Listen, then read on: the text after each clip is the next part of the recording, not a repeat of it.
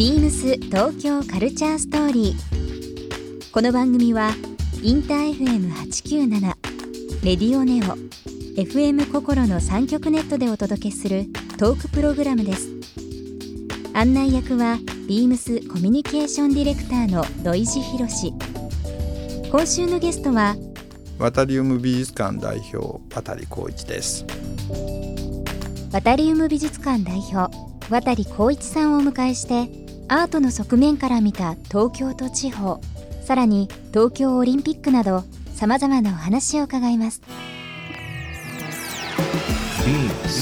Beams, Beams, Beams, Beams Tokyo Culture Story. Beams Tokyo Culture Story. This program is brought to you by Beams. Beams. ありとあらゆるものをミックスして自分たちらしく楽しむ、それぞれの時代を生きる若者たちが形作る東京のカルチャー。 Beams 東京カルチャーストーリー。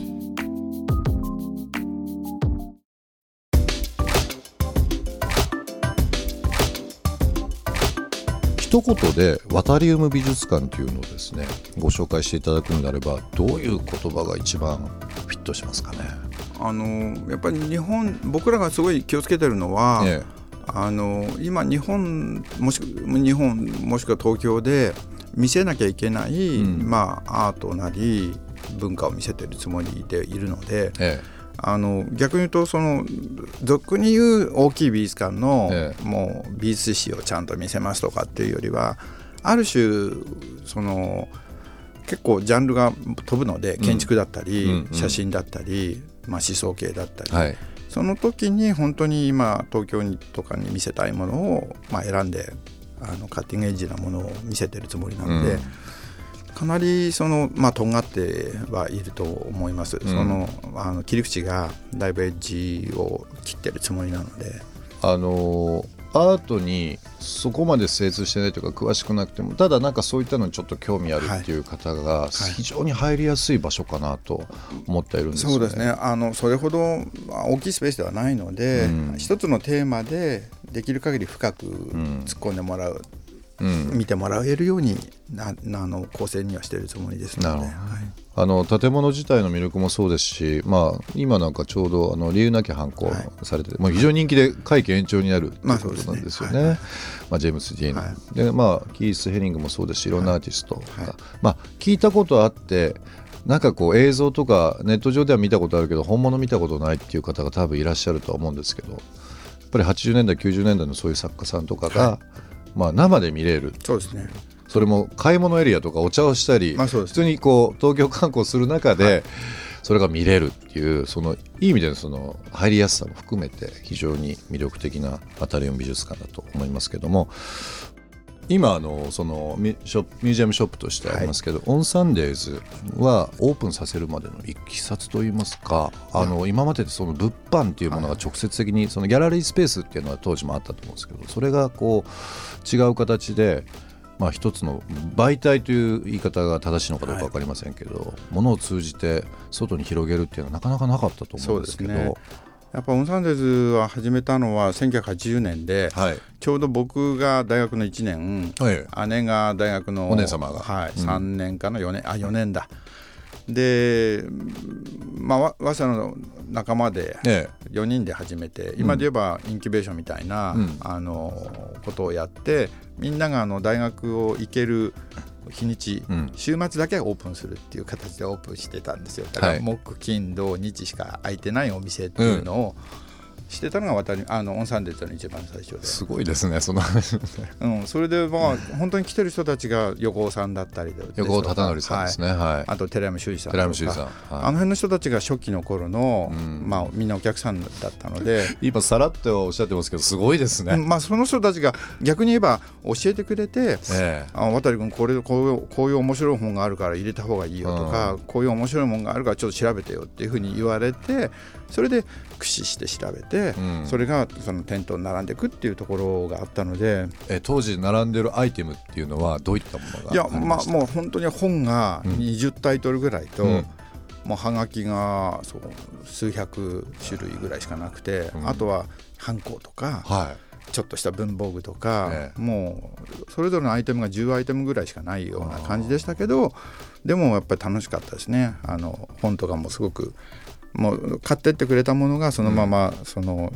うん、まあいっかげつごの流行通信に、うん、あれこれどっかで見たことあるな、うん、そういうような。でも今だとですけど、はい、やはりまあ エスエヌエス のこともあってすぐ情報が広がったりだとか、はい、まあ、どこで買えるとかってあると思うんですけど、はい、やっぱり当時っていうのはもう口コミだったりとか、そうですね、そういったので広がっていくわけですよね。やっぱり雑誌の力っていうのがすごく強かったので、うん、それとあとは僕たちはまあ学生だったっていうのもあるので、うん、平気で大学をいっかげつぐらい休んで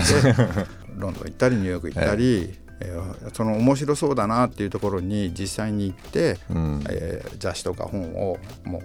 ガーって買って、えー、トランクにガーって入れて持って帰ってきて重い荷物をこう持って帰るっていう感じですね。いいですね。今の話聞いて伺ってると、まあ、僕らもきゅうじゅうねんだいとかにですけども、やっぱり日本にまだまだ入ってないブランドとかアメリカにしかないものっていうのがあるんで、もう本当にもうトランクパンパンになって、向こうでもさらにバッグ買ってよく買っていろんな人に見せたり、まあ、手売りしたりとかっていうのやってましたけど、アートもそういう時代があったんですね。なんかこう今だと当たり前のようにミュージアムグッズというものもありますけどもね、はい、はちじゅうねんだい僕らはもう本当にそれで夜中に、ニューヨークだとあのにじゅうよじかんの郵便局がやってるので、やってますもんね、うん、だからもう積み上げといて最終日にもうパッキングし て, ッキングして夜中の郵便局に行って送るっていうのをやってました。でもそのノウハウがあるっていうのは素晴らしいですね。いやそれは当時ね全然されてなかった、まあ、そうですね、うん、なんとなく知り合いから聞いて、うん、そういうのがあるっていうのでやったりですとか、まあ、スーツケースで入る分はもう大事なものは持って帰って、そうでもないものは後からこう送られてくるみたいな感じ。オンサンデーズそのはちじゅうねんということで、はちじゅうねん、まあ、あとはワタリウムがきゅうじゅうねんですか。あの今ファッションで結構こうきゅうじゅうねんだいがですね、まあ、音楽もそうですけども、もう一回こう注目されてて、で私どもがどう、まあ、学生だったり、あの社会に出てすごく感じてたものを今の若者が、えー、また違う形で解釈捉え方にしてるって。アートもやっぱりその今と、えーまあ、はちじゅうねんだいきゅうじゅうねんだい初頭ちょっとやっぱりリンクするものってあったりとかするんですかね。ああのアートも完全にそういうのはありまして、うん、例えば、まあ、はちじゅうねんだいにアンディ・ウォーホールがキー・セーリングとか、ええ、ジャン・ミシェル・バスキアと一緒に や,、はい、やり始めたり、うん、コラボレーションやったりしてるんですよね、うん、でその時にやっぱりウォーホールが言ってるのは、ろくじゅうねんだいにもやっぱりサルバドール・ダリとかその辺の人たちが、そのウォーホールが若く出てきた時に、うん、あ俺らがやってることをやってるじゃないかっていうふうに、はい、まあ、ダリがウォーホールに言うと、うん、で今度はウォーホールがキースたちに言うっていう、うん、にじゅうねんサイクルぐらいで、うん、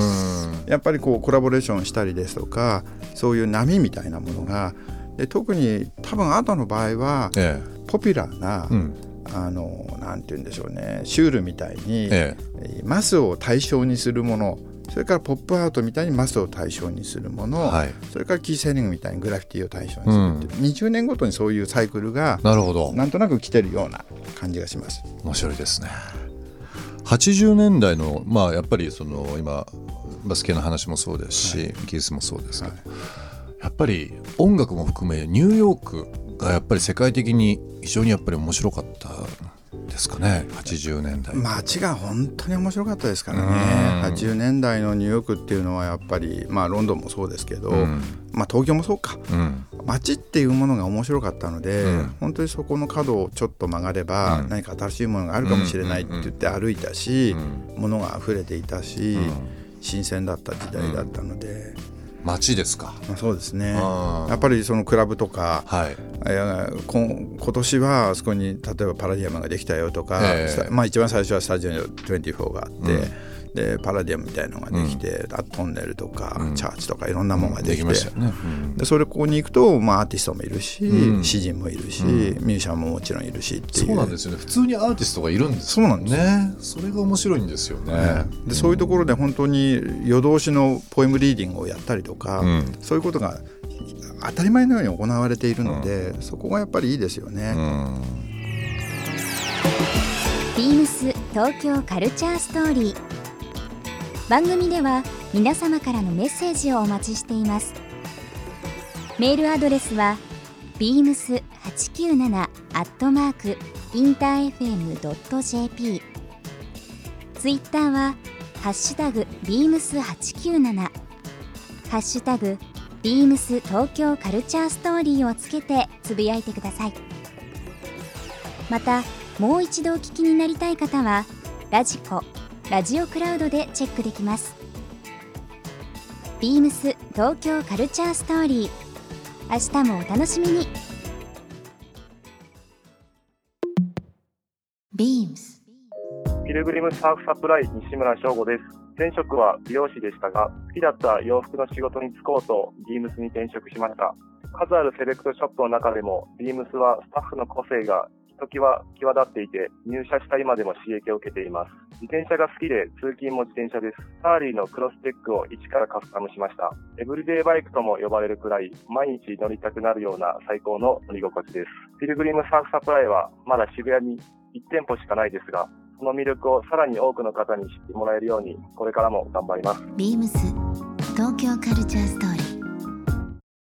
ビームス Tokyo Culture Story. This program was brought to you by Beams.